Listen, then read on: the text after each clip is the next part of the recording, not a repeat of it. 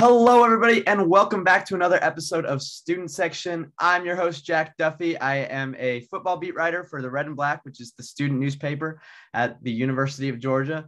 I am joined by my co-host, as always, Michael Hull, the, the football beat writer for the Independent Florida Alligator student newspaper at the University of Florida. And Michael, it is the big week. It is the world's largest outdoor cocktail party, man. How you doing this week, Michael? You know, it's the game we've been looking forward to since the start of this podcast. Um, it's rivalry week. It's Florida Georgia week. Georgia, Florida. Georgia, Florida. It's Florida Georgia. I, I it's a common mistake. It happens all the time. Um, no, but it's Florida Georgia's a band. It's a band. Georgia Florida's it, a football game. It's that game in Jacksonville. That that that is happening. Um, I was more excited for it before the season than I am now. Fair. Um, objectively, it'll be a very fun game to go to. The Florida fan in me may die a little bit, but you know what? I'm excited to talk about it. Absolutely, and we're gonna dive into a, a that a little bit more uh, in just a second. Uh, but first, we're gonna talk a little bit about Week Eight. I mean, if there was ever a time for the Georgia Florida game to come and, and you know be relevant. It was this week because last week there wasn't many games. This week's there, there's not many games. So all we get to talk about this week is Georgia, Florida. But we're going to talk about two games in particular. Florida, Here we go. we're gonna we're gonna um, talk about two games from last week. Uh, LSU went to Ole Miss, taking on Ole Miss, the Lane Train, uh, and you know this game looked like LSU was just mentally checked out the entire way. I want to hear your thoughts, Michael, on what you thought of Ole Miss and this LSU team. I mean, yeah, like you said, it just looked like LSU was mentally checked out. They were down 31 7 at one point. It ended 31 17. So, like, they made it closer, but it wasn't a contest. Um, Ty Davis Price came back down to earth a little bit. He only had 53 yards on 17 carries instead of what 300 Almost 300 yards against Florida. Yeah. Um, yeah, so he did not he was not prime Leonard Fournette anymore. Um, you know, and Matt Corral didn't even have to do that much. He only had 185 yards um, and a touchdown, but he was 18 of 23, really efficient. Um, yeah, like Ole Miss did what they were supposed to do. They won this game handily.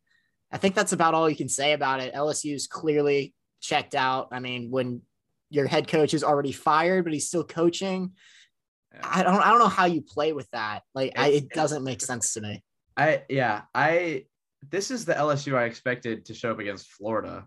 Yep. And obviously uh of course LSU is going to look like world beaters against Florida. I'm sure that's how you feel Michael with the way their showing happened, but this week I I really thought this is truly who LSU was and, and Ole Miss is looking like the number 2 team in the SEC West in my opinion. He, they they really took care of business and this wasn't really a contest. It uh, Matt Corral, like you said, only had to throw for 185 yards. He, he was very efficient, 18 for 23. Um, Snoop Conner had a really good game on the uh, on the ground, 117 yards, averaging eight yards a carry. I mean, uh, everything that offense was doing, they're clicking at all all levels, and uh, that defense too it was serviceable. It held them to, like you said, seven points for most of this game. Obviously, they scored ten late, but Ole Miss looks like a really good team, and I I think they're a New Year's Six team at this moment. Um, it's very interesting to see where LSU goes from here, because uh, there's not a whole lot of wins left on their schedule. If I remember correctly, what their schedule looks like, it doesn't look like it's not, a fun schedule. It's not. No. I know they still have to play Bama. Mm-hmm. They still have. I I'm I'm kind of blanking here. They do, have they played Texas? No, they still have to play Texas A&M. Yeah, Bama and A&M. Um, Arkansas still. Yeah. Which doesn't look as scary as it did, but it's still a tough matchup.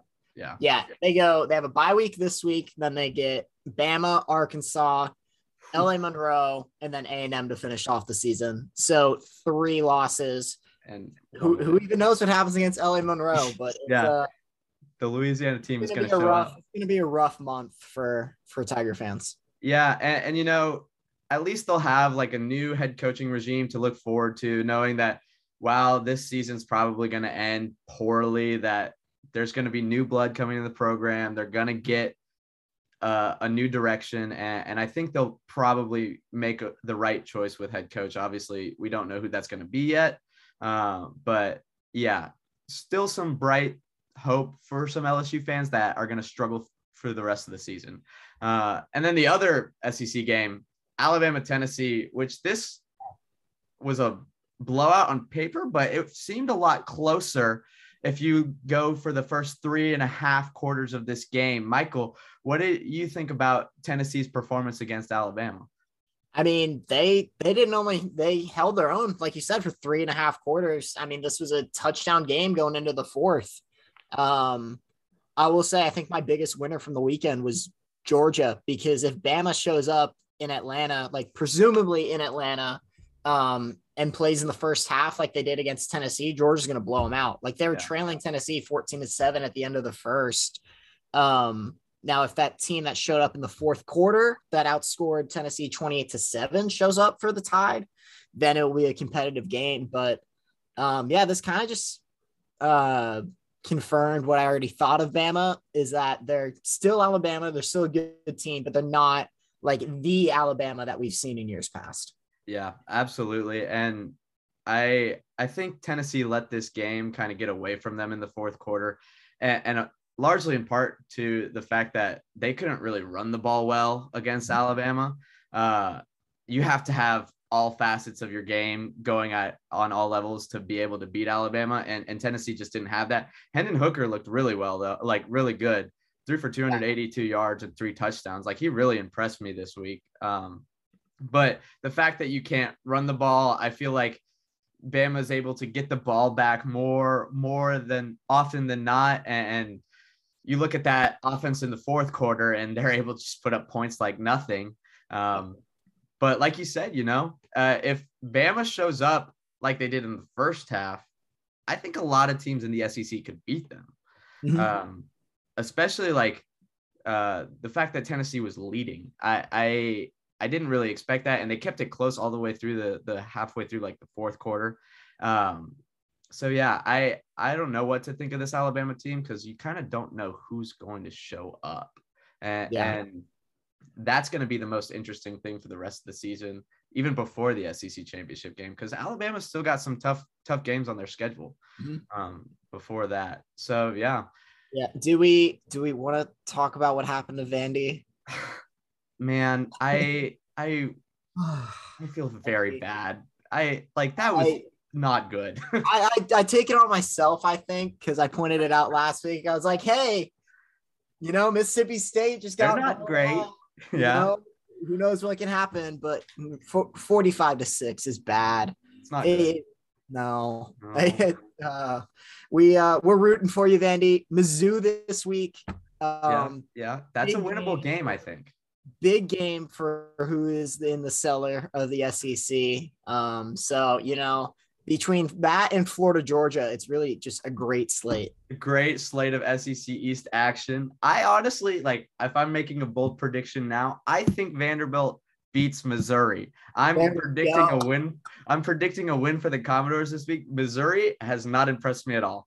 So I, I'm how much? Uh, guess how much those tickets are going for? Uh, let me guess, like five dollars again. uh, let's go. Four dollars. So yeah.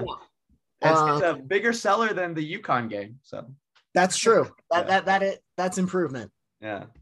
So I mean, I guess now transitioning to week nine, we have the world's largest outdoor cocktail party. and Michael, Michael, how how are you feeling early on in this week about this? Game? Okay. I'm very excited for this game. Um, very excited to go to Jacksonville. The atmosphere is unlike anything else. I've been able to go each of the last two years. Obviously, last year was weird with COVID. Um, but 2019, my freshman year, it was the best like game day experience I've ever had. Um, just seeing that stadium, the half red and black, half orange and blue, there's nothing like it. Um, but there's been talk of people wanting it to be like a home and home series, which would be cool I don't think you can take that game out of Jacksonville. I'm so excited to go back there. The, the game itself, I'm not feeling super confident. Yeah. Um, I talked with um, the football writer from the Red and Black, um, your friend Stuart for an article um, for a Know Your Enemy article that the Alligator does probably be published um, by the time this or this podcast comes out. So be sure to look at that. Yeah. Um, and yeah, I'm not feeling confident. Georgia is super good. Um, they are far and away the best team in the country, head and shoulders above the rest of the playoff teams, in my opinion. Um, that defense is probably the best we've seen since those old Miami teams. Um, and Stetson Bennett slash JT Daniels have done enough to inspire enough confidence in that offense. They've got a good running game. They're great up front on both sides. Meanwhile, Florida just gave up over 300 yards rushing to LSU, and Dan Mullen can't decide on a quarterback. Um, there's no reason that this game should be less than three touchdowns in favor of Georgia. Um, but it's Florida, Georgia. Weird things happen. Mullen plays up to his opponents. So who knows? I'm excited though. Yeah, I, I think it's going to be interesting. The fact that you're probably going to see four different quarterbacks play this Saturday. You're going to have Stetson Bennett and JT Daniels sharing snaps, and also Emory Jones and Anthony Richardson taking uh, some snaps under center.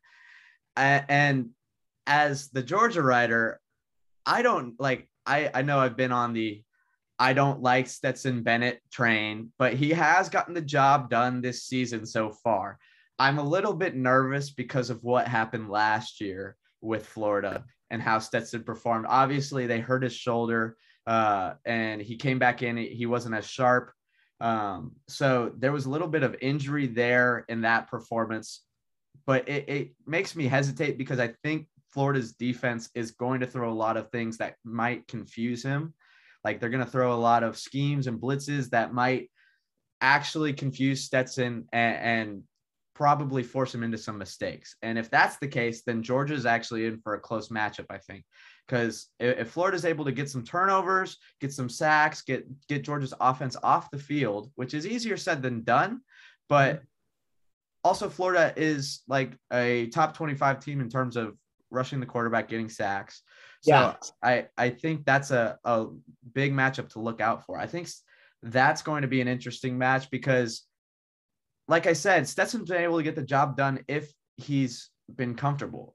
If you make Stetson uncomfortable, I don't know that he can do it. I don't know that he can make throws that he needs to make. And that's why I want to see JT as well, because I think JT is more prone to being able to make good decisions under pressure although you haven't seen him in four games or so. So he's going to have some rust. Yeah. Has Kirby given any um any hints about like where he may be leaning for which quarterback starts or anything like that?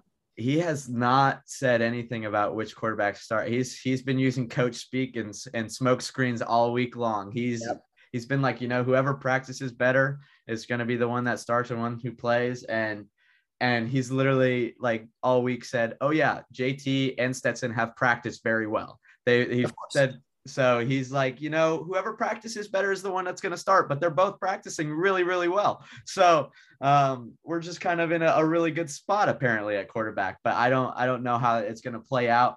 I think what they're going to end up doing is how they played the UA or the South Carolina game is one quarterback's going to get two drives to every one drive for the other quarterback and they're kind of going to roll with the hot hand that's that's how i feel like that this game is about to play out but i don't know we could see a completely different scenario how do you feel about dan mullen in the quarterback situation over there at florida oh dan mullen he has I mean, he's just being Dan Mullen with it, you know. Same thing as Kirby. A lot of coach speak. Um, he hasn't committed to either quarterback yet, which I think is an issue. If you watched LSU and you've watched most of the quarterback play this season, Anthony is clearly the better option.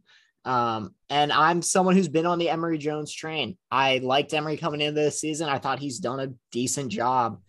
Um, like with the exception of LSU and a few mistakes here and there against Kentucky. He played well against Bama, but after watching that LSU game, there's no way that you can roll out Emory Jones starting in Jacksonville against one of the best defenses in college football ever.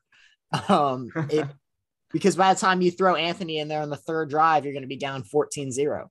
Right. And that's just not going to cut it. Um, Richardson's explosive. He could maybe make some explosive plays against that defense. Um, because I mean, not that there's a weak spot in that defense, but the secondary is probably weaker than the front seven, which isn't saying much since that front seven's incredible. Um, but you can create some jump plays downfield, and Richardson does that, and Emory just really doesn't. Um, but yeah, Mullen hasn't given anything. Yeah. If I had to guess, he's going to roll out Emory, and Richardson will play on the third drive, and then Emory will play a few drives. Anthony will play, and then by the second half, Richardson will be playing like the whole time, but it'll be too late. That yeah. that's my prediction for how the quarterbacks shake out. Yeah, it's interesting how he's played it out this whole season. I feel like because by far and away, I feel like Anthony Richardson has just earned this job away from Emory Jones. I just I don't understand Dan Mullen's lack of commitment to him. No one does. Um, but like that's the thing. This isn't a new phenomenon. Same thing happened with Felipe Franks and Kyle Trask. It took a Felipe injury to get a Heisman finalist into the game. Um, I saw someone on Twitter, I don't remember who it was, so I apologize, pointed out that he did the same thing at Mississippi State with Dak Prescott. Like it's hmm. just mm. um it's just kind of who he is. He's loyal yeah. to his guys to a fault. And it's happened with Todd Grantham. It's happening with Emory now.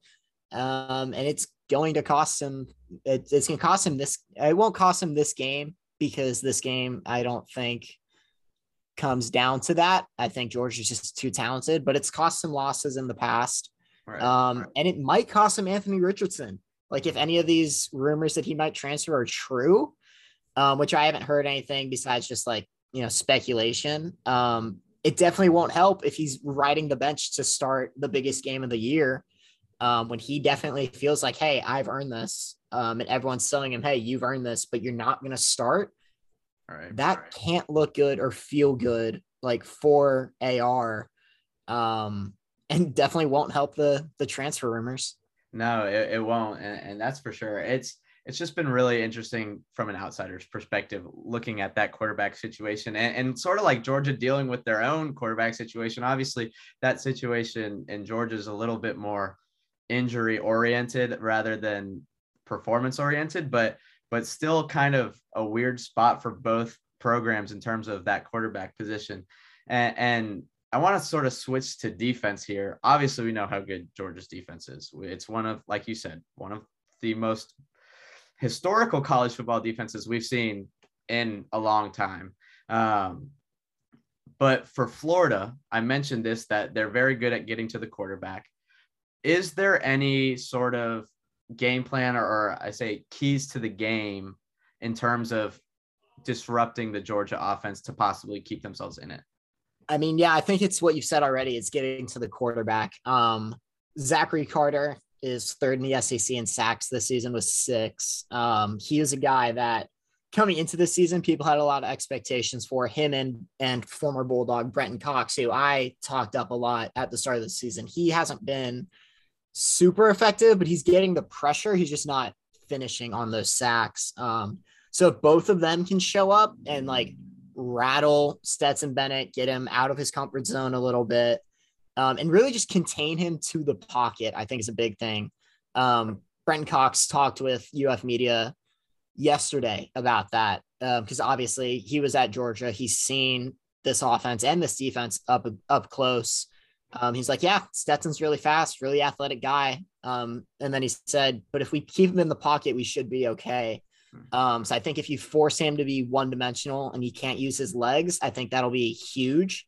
Um, and you're not going to stop this rushing offense. That's my biggest concern, especially after how the rushing defense looked for Florida against LSU, because that wasn't a big issue. Like coming into that LSU game, they've been pretty good against Bama.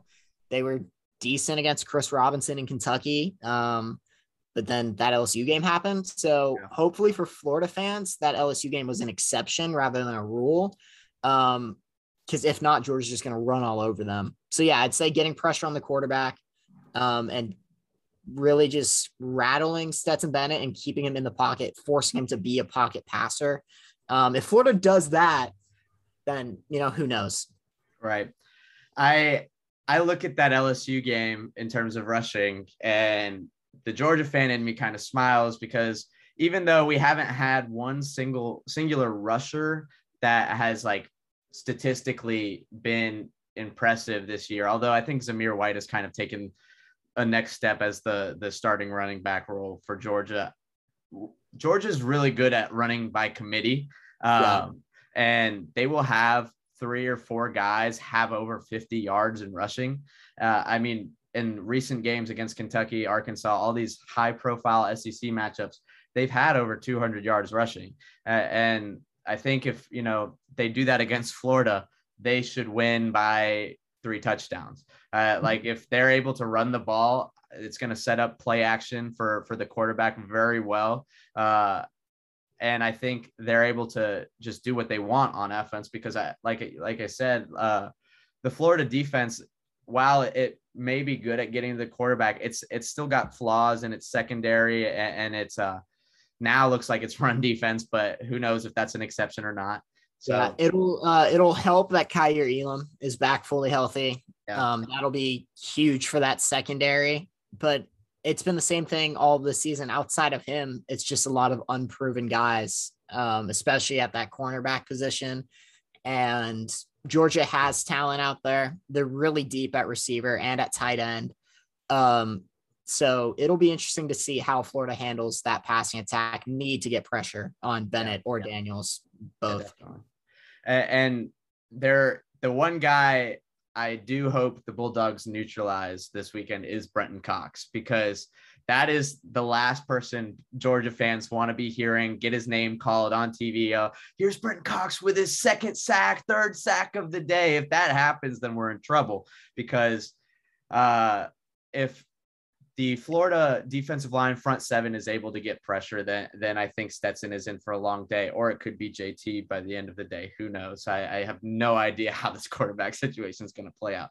Michael, in your mind, who do you think is the X factor for Florida, and how do they pull an upset this weekend? I don't know how they pull an upset. I'll, I'll think about that one while I talk about the X factor. Um, for me, it comes down to I'll give an offensive and a defensive one. Defense, I think it's Brenton Cox. Um, he was, like I said before, he was a guy that I had a lot of hopes for coming into this season. He hasn't totally um, lived up to those expectations and those hopes so far. Um, he's getting pressure. He's just not finishing on those sacks, uh, which happens. You know, sacks are kind of a fickle stat sometimes. But if he can get to Bennett slash Daniels a few times, um, take some pressure off of Zach Carter, who's been like the number one pass rusher, and open up ability for Zach to get to the quarterback. That's going to be huge. So I'm going to go Brenton Cox on defense. On offense, I'm going to go Jacob Copeland. Um, obviously, Florida's number one wide receiver coming into this year. He had all of the expectations for for wideouts, um, especially after last year where you had Kadarius Toney, Trevon Grimes, Kyle Pitts, like just putting up all these monster stats.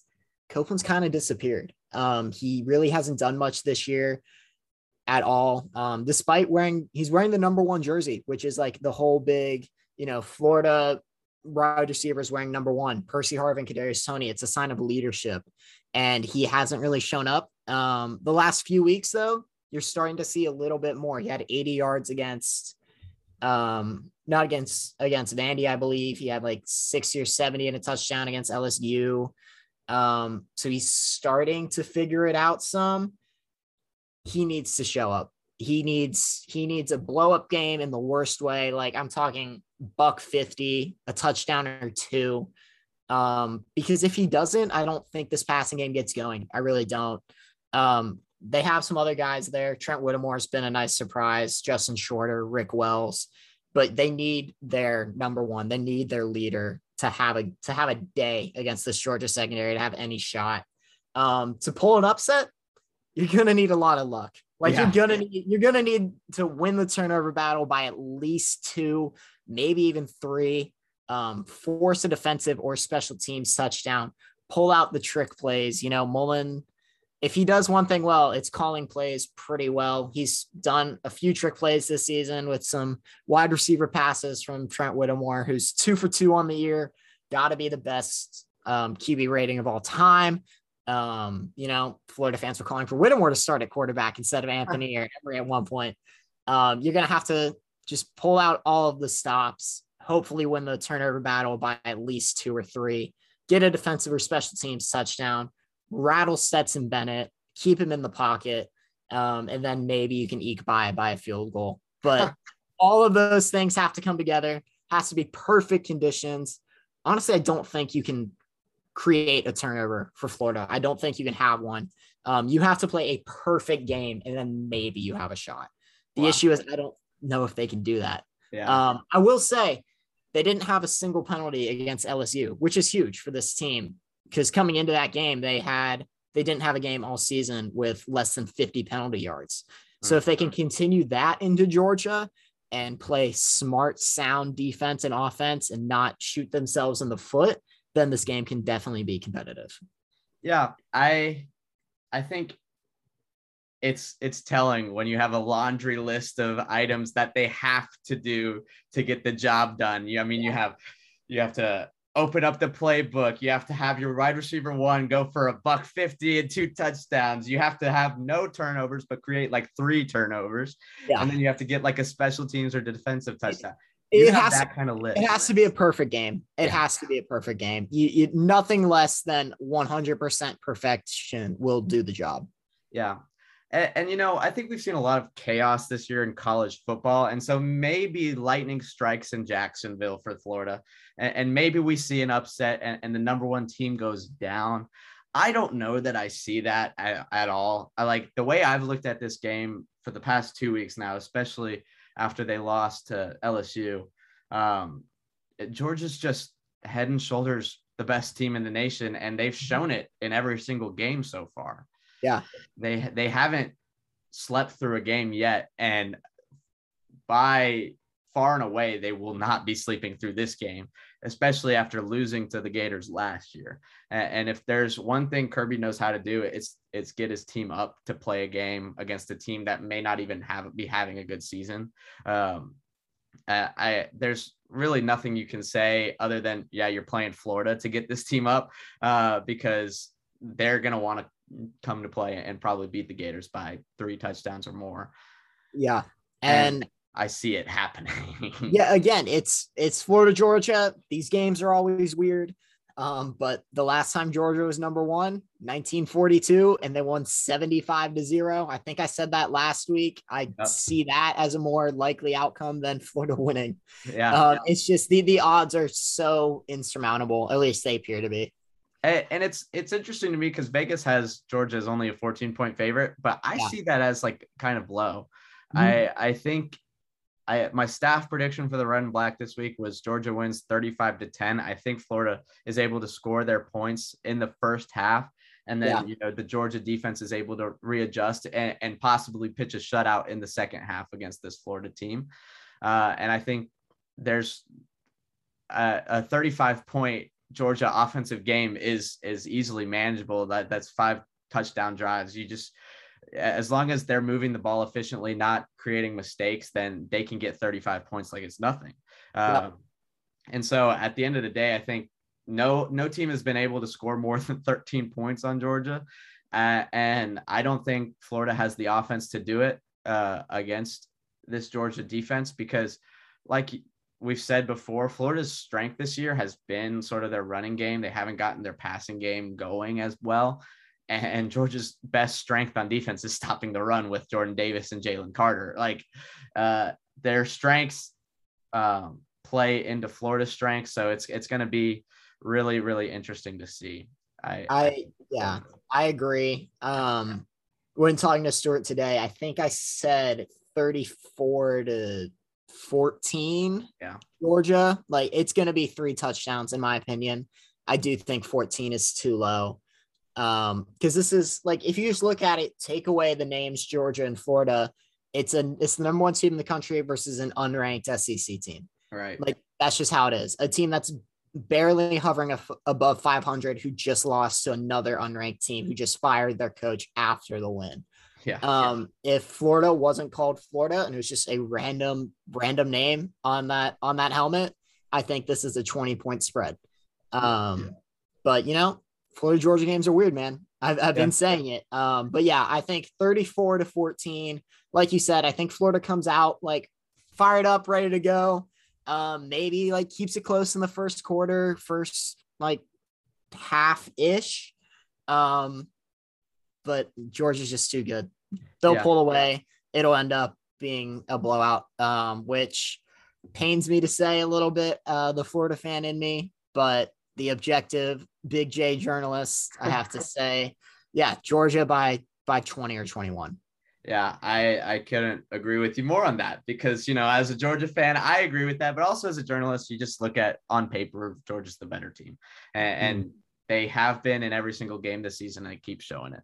Um, so yeah, I I look forward to that. I'll be in the the stadium as a student, so I'm gonna be going full Georgia fan on that. But I know Michael will be covering the game, so he will be looking at it from an unbiased perspective. Yeah, I can bring I can bring the objectivity next yeah. week and you just tell your whole Florida Georgia experience as a fan. Yeah, I'll be I'll be doing the Go Dogs thing in Jacksonville. So so that's how how it'll be. Uh, other than this game in Jacksonville, you know, there's there's the Missouri Vanderbilt game, Kentucky Mississippi State, but there's one more like decent SEC game, and it's Ole Miss and Auburn. Um, Auburn is a team that has somehow stuck around in this SEC West so far. Only has two losses, one of them being to Georgia. Uh, and this is potentially a game to decide who comes in second in the SEC West. So I, am curious to hear who you think has the advantage in this game and, and who comes out on top.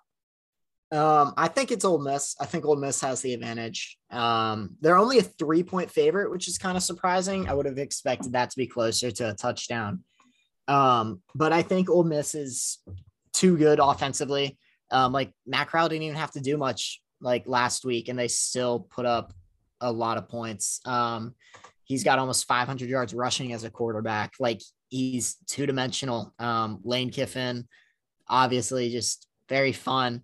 Um, actually, I'm looking now. The ESPN like FPI matchup predictor has Auburn with a 59% chance to win this game and only a 42% chance for Ole Miss. That's shocking to me. Yeah, um, I'm not quite sure why that is. Um, I if I, I'm just looking at it, at least just looking at it from purely the quarterback perspective, Matt Corral is heads and shoulders above Bo Nix, right?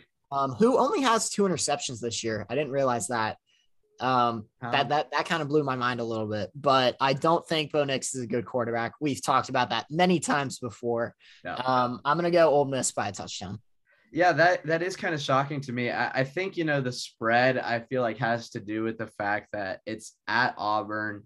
Uh, Auburn is going to have a rowdy crowd, and they'll be into this game because obviously it has pretty big implications for the SEC. I mean, if Auburn comes out and wins this game and, and, wins out up until the Alabama game, that that Alabama game is is to decide the SEC West, which, yeah. would be very interesting to see with Bryan Harsin in his first year.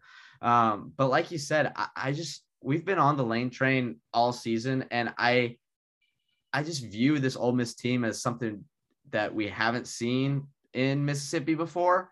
Uh, mm-hmm and I am all aboard for Matt Corral for Heisman. I mean, he's thrown 15 touchdowns halfway through the season, almost 2,000 yards. Um, and I think the uh, Ole Miss running game as a whole is better than Auburn's running game with Tank Bigsby because they have more running backs to throw at you. Um, Tank Bigsby, if you neutralize him, I think you are doing a really good job because then you make Auburn really one dimensional. And, and, like we said, I don't think Bo Nix is the guy you really want as the quarterback in a one-dimensional offense. Um, it what comes down to it, I, I really think you know, is this Ole Miss defense truly serviceable? Like we we've yeah. talked in the past about how bad Ole Miss defense was last year. Uh, you you come into this year and they've been playing significantly better from what they were last year, although that's that's not saying much, but Will the Ole Miss defense be able to hold Auburn? I'm to say under like 24 points because if they do that, they will be able to win this game in my mind. Um, because the Ole Miss defense against Auburn should be able to score around 31 to 35, if not more. um, yeah. So it, it comes down to Ole Miss's defense and being able to stop Auburn. And I, I, I just, I'm not sure how I feel about that yet. Yeah, I think it'll be a close game. Um, yeah. because Ole Miss defense is better than last year, but like not by much. Yeah. um, definitely not as good as p- some people, Ruby, thought they were gonna be. Yeah. Um, so you know, it'll be a fun game to watch um, or to read about the next day since I'll be like at Florida, Georgia. But um, that game's at seven o'clock. So, you know, Florida, Georgia ends. Turn on some Ole Miss Auburn to, to calm you down after after Florida pulls off the upset of the century. Yeah, you know, I won't have time being calmed down after this Georgia Florida game because right after the Georgia Florida game, I'm going back to my hotel room to watch the Atlanta Braves take on the Houston Astros in the World Series. So my entire evening is just booked and it's stress. It's all stress all all night long. Just on your calendar, it's just like stress, just stress, one word. Anxiety. Yeah. Like stress. Yes. I and we're recording this after the game one win. So like great for the Braves to take game one, but this series is far from over. I'm very nervous for how the rest of this thing plays out. Um, but yeah, that's that's how my weekend looks. So I'm I'm probably just gonna be reading about Ole Miss Auburn afterwards. Yeah, um, and, and, we'll we'll get the the spark notes for that to you next week. But but yeah, that's this week in SEC football. I mean, not a whole lot of matchups outside of Georgia, Florida, and, and this Florida, Georgia, Florida uh, Georgia, Florida, Georgia, Florida, Florida Georgia. It's okay. okay. It's a common mistake. Okay, which letter comes first in the alphabet? It, Tell me that. It's F. It's F. it, is, it is F. So alphabetical. Florida, listen, Georgia. Listen, game. how about this? We'll, we'll wait. We'll wager this much. We'll wager this much because I know we know that Georgia's going to blow out. So so we're going to wager we this. Should, we should wager something like maybe around the spread because I'm not betting Florida wins. I, listen, that's fair. That's fair. I was gonna say spread. We're gonna take the okay. spread as it is, 14 points. It's, okay, it's 14 points in Vegas. If Georgia covers, you have to admit that it's Georgia, Florida, and, and that Georgia comes first in this matchup. If Florida is able to cover the spread, I will admit that Dan Mullen is not a clown, and that Florida, it's Florida, Georgia. It's not Georgia, Florida. Oh man. Uh, that what are you hurts. gonna do now, Michael? that hurts. That hurts yeah. me. Um, because it's Florida, Georgia. But okay, I'll take that. I'll take All that right. bet. They got to cover the 14 even, even though I predicted Florida to lose by 20. Listen, they got to cover the spread. My prediction 34 to 17. No, 34, 34, to 20. There we okay. go. There you go. That, that that'll be cover, perfect for you next spread. week. You'll be cover like that spread, Gators. Yeah, we'll we'll see if that works out. But yeah, uh, it's going to be interesting this week. Obviously, we have the world's largest outdoor cocktail party, so be sure to tune into CBS at 3:30 for that. Uh, and then you know come back next week when we we talk all about Georgia beating down Florida because we we all know what's going to happen. Uh, knock on wood. Um, but yeah, I would like to talk trash in response, but but I can't because it's just kind of just can't. It's just kind of how seasons. it is. It's just kind of how the season's gone for Florida. It's one of those seasons, man, and and that's okay. That's okay. You know, there's been some crazy moments in this rivalry, so maybe we'll see another edition. I hope not. I really hope not. I, I hope we do. Yeah. Um, I mean, if Florida somehow pulls off that upset, I mean, it's got to be one of the biggest upsets in recent college football history if that happens. It'll definitely um, be the biggest in like rivalry history, eh, at least yeah. in recent memory, because I I can't think of a time where a unranked Florida team or even unranked Georgia team would beat like a top ranked Florida team or Georgia team yeah. like that. So yeah, I mean the first time that a team's been top ranked since 2009, which was Florida with Tim Tebow. Yeah. Um, it'll be a lot of fun. I'm really excited for it. Um, yeah, it'll it'll it'll be something. Yeah, and, and you know Michael will be covering that game in Jacksonville. So Michael, tell the people where they can find you on Twitter to to follow game updates. Yes. So if you live under a rock and don't have a TV that you can't watch the game, but you're still listening to this podcast, so I don't know how that works. Um, my Twitter is at Michael underscore Hall 33. I'll be in Jacksonville. I'll be tweeting game updates. Um, also, make sure to follow the Alligator and Alligator Sports on Twitter. Um, we're covering everything from football, basketball, women's basketball, baseball, whatever. Basketball starting up here in a few weeks. Mike White has about a million transfers. Um, so that'll be interesting to see. Um, the Alligator got you covered for everything you could want Gator sports. I've got you covered for this Saturday. I've got you covered for the next day when the Jaguars take on the Seahawks and Geno Smith in Seattle. Um, I'm way too confident. I think I think the Jaguars will win that game. Oh boy. Um, someone needs someone needs to talk me down from that. I'm confident this early in the week. But um, yeah, and then some Orlando Magic content in there too, since that season's starting up. Um, yeah. There you go. I your Jaguars take is a little hot this week. It's a little hot. I mean, I don't think it is. The Seahawks aren't great this year. They're, They're- not. They're, They're not. one of the worst teams in football without Russell Wilson. It's true. It's true. And I'll, and I'll stand by that take. but the um, Jaguars aren't good either. No, the Jaguars are also one of the worst teams. in Yeah. football. At least they have an advantage at quarterback now. Yeah. Um, I don't know if you watched that Monday night football game, but it was one of the worst games I've ever watched. It- Both teams looked terrible. The Seahawks only mustered up 10 points. Yeah. And I think the Jaguars can win. I really do. I'm Well- really scared of myself. I don't know why I think this. I hate having these expectations and these I hopes. hope you're right. I hope you're right. They're just gonna bum me out on Halloween. Like, like that's just what's gonna happen. Yeah. No, I, I feel that. And, and you know, uh, you can find me on Twitter at Jack Duffy, and there's going to be a lot of tweets. I mean, I've already tweeted like probably a thousand times about this World Series. The fact that the Braves were an 88 team or 88 win team and are playing in the World Series, they, they shouldn't be there. But but you know, they're there and they're up one nothing. Um, so some crazy things happening in Atlanta sports Twitter world. So you can follow me for that. Obviously, follow me for for some red and black coverage. I, I've got a few stories that I'm working on that are going to be coming out uh, very soon. Uh, and follow at Red Black Sports for all of your sports needs from the University of Georgia. Like Michael said, the the Alligator covers all of uh, Florida sports. The Red and Black does the same for Georgia. Uh, we have basketball. We have all those sports coming out. Although basketball, we are picked last in the SEC by the media, and we are not going to be good.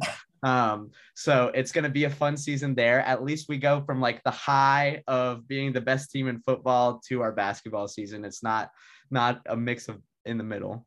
So Yeah, um, Florida's going to be in the mix of middle for both of them. Um, they could basketball. Obviously, this is a football podcast, but I think they could sneak into the top 25 by season end. They have a lot of talent on that team. It's funny. I was talking about this with um, Brandon Carroll, who write who writes for um, Sports Illustrated, like Florida's Gator Sports Illustrated, um, earlier today, and he was like, "Yeah." Dan Mullen and Mike White are kind of inverse coaches of each other. Mullen is a really good in-game coach and not a great recruiter. Mike White is an incredible recruiter and a really bad in-game coach. So if we just combine them somehow, Florida sports would be unstoppable. There you go. Uh, you just got to get like a fusion coach uh, of Dan Mullen, Mike White, and, and let let it happen. Let him coach both sports, honestly. Dan Dan White. yeah, Just- Dan just White. get Dan White and it's a wrap. There you go. And Florida's on top in like every every major sport possible, which is not what I want to see. But it's okay. It's okay.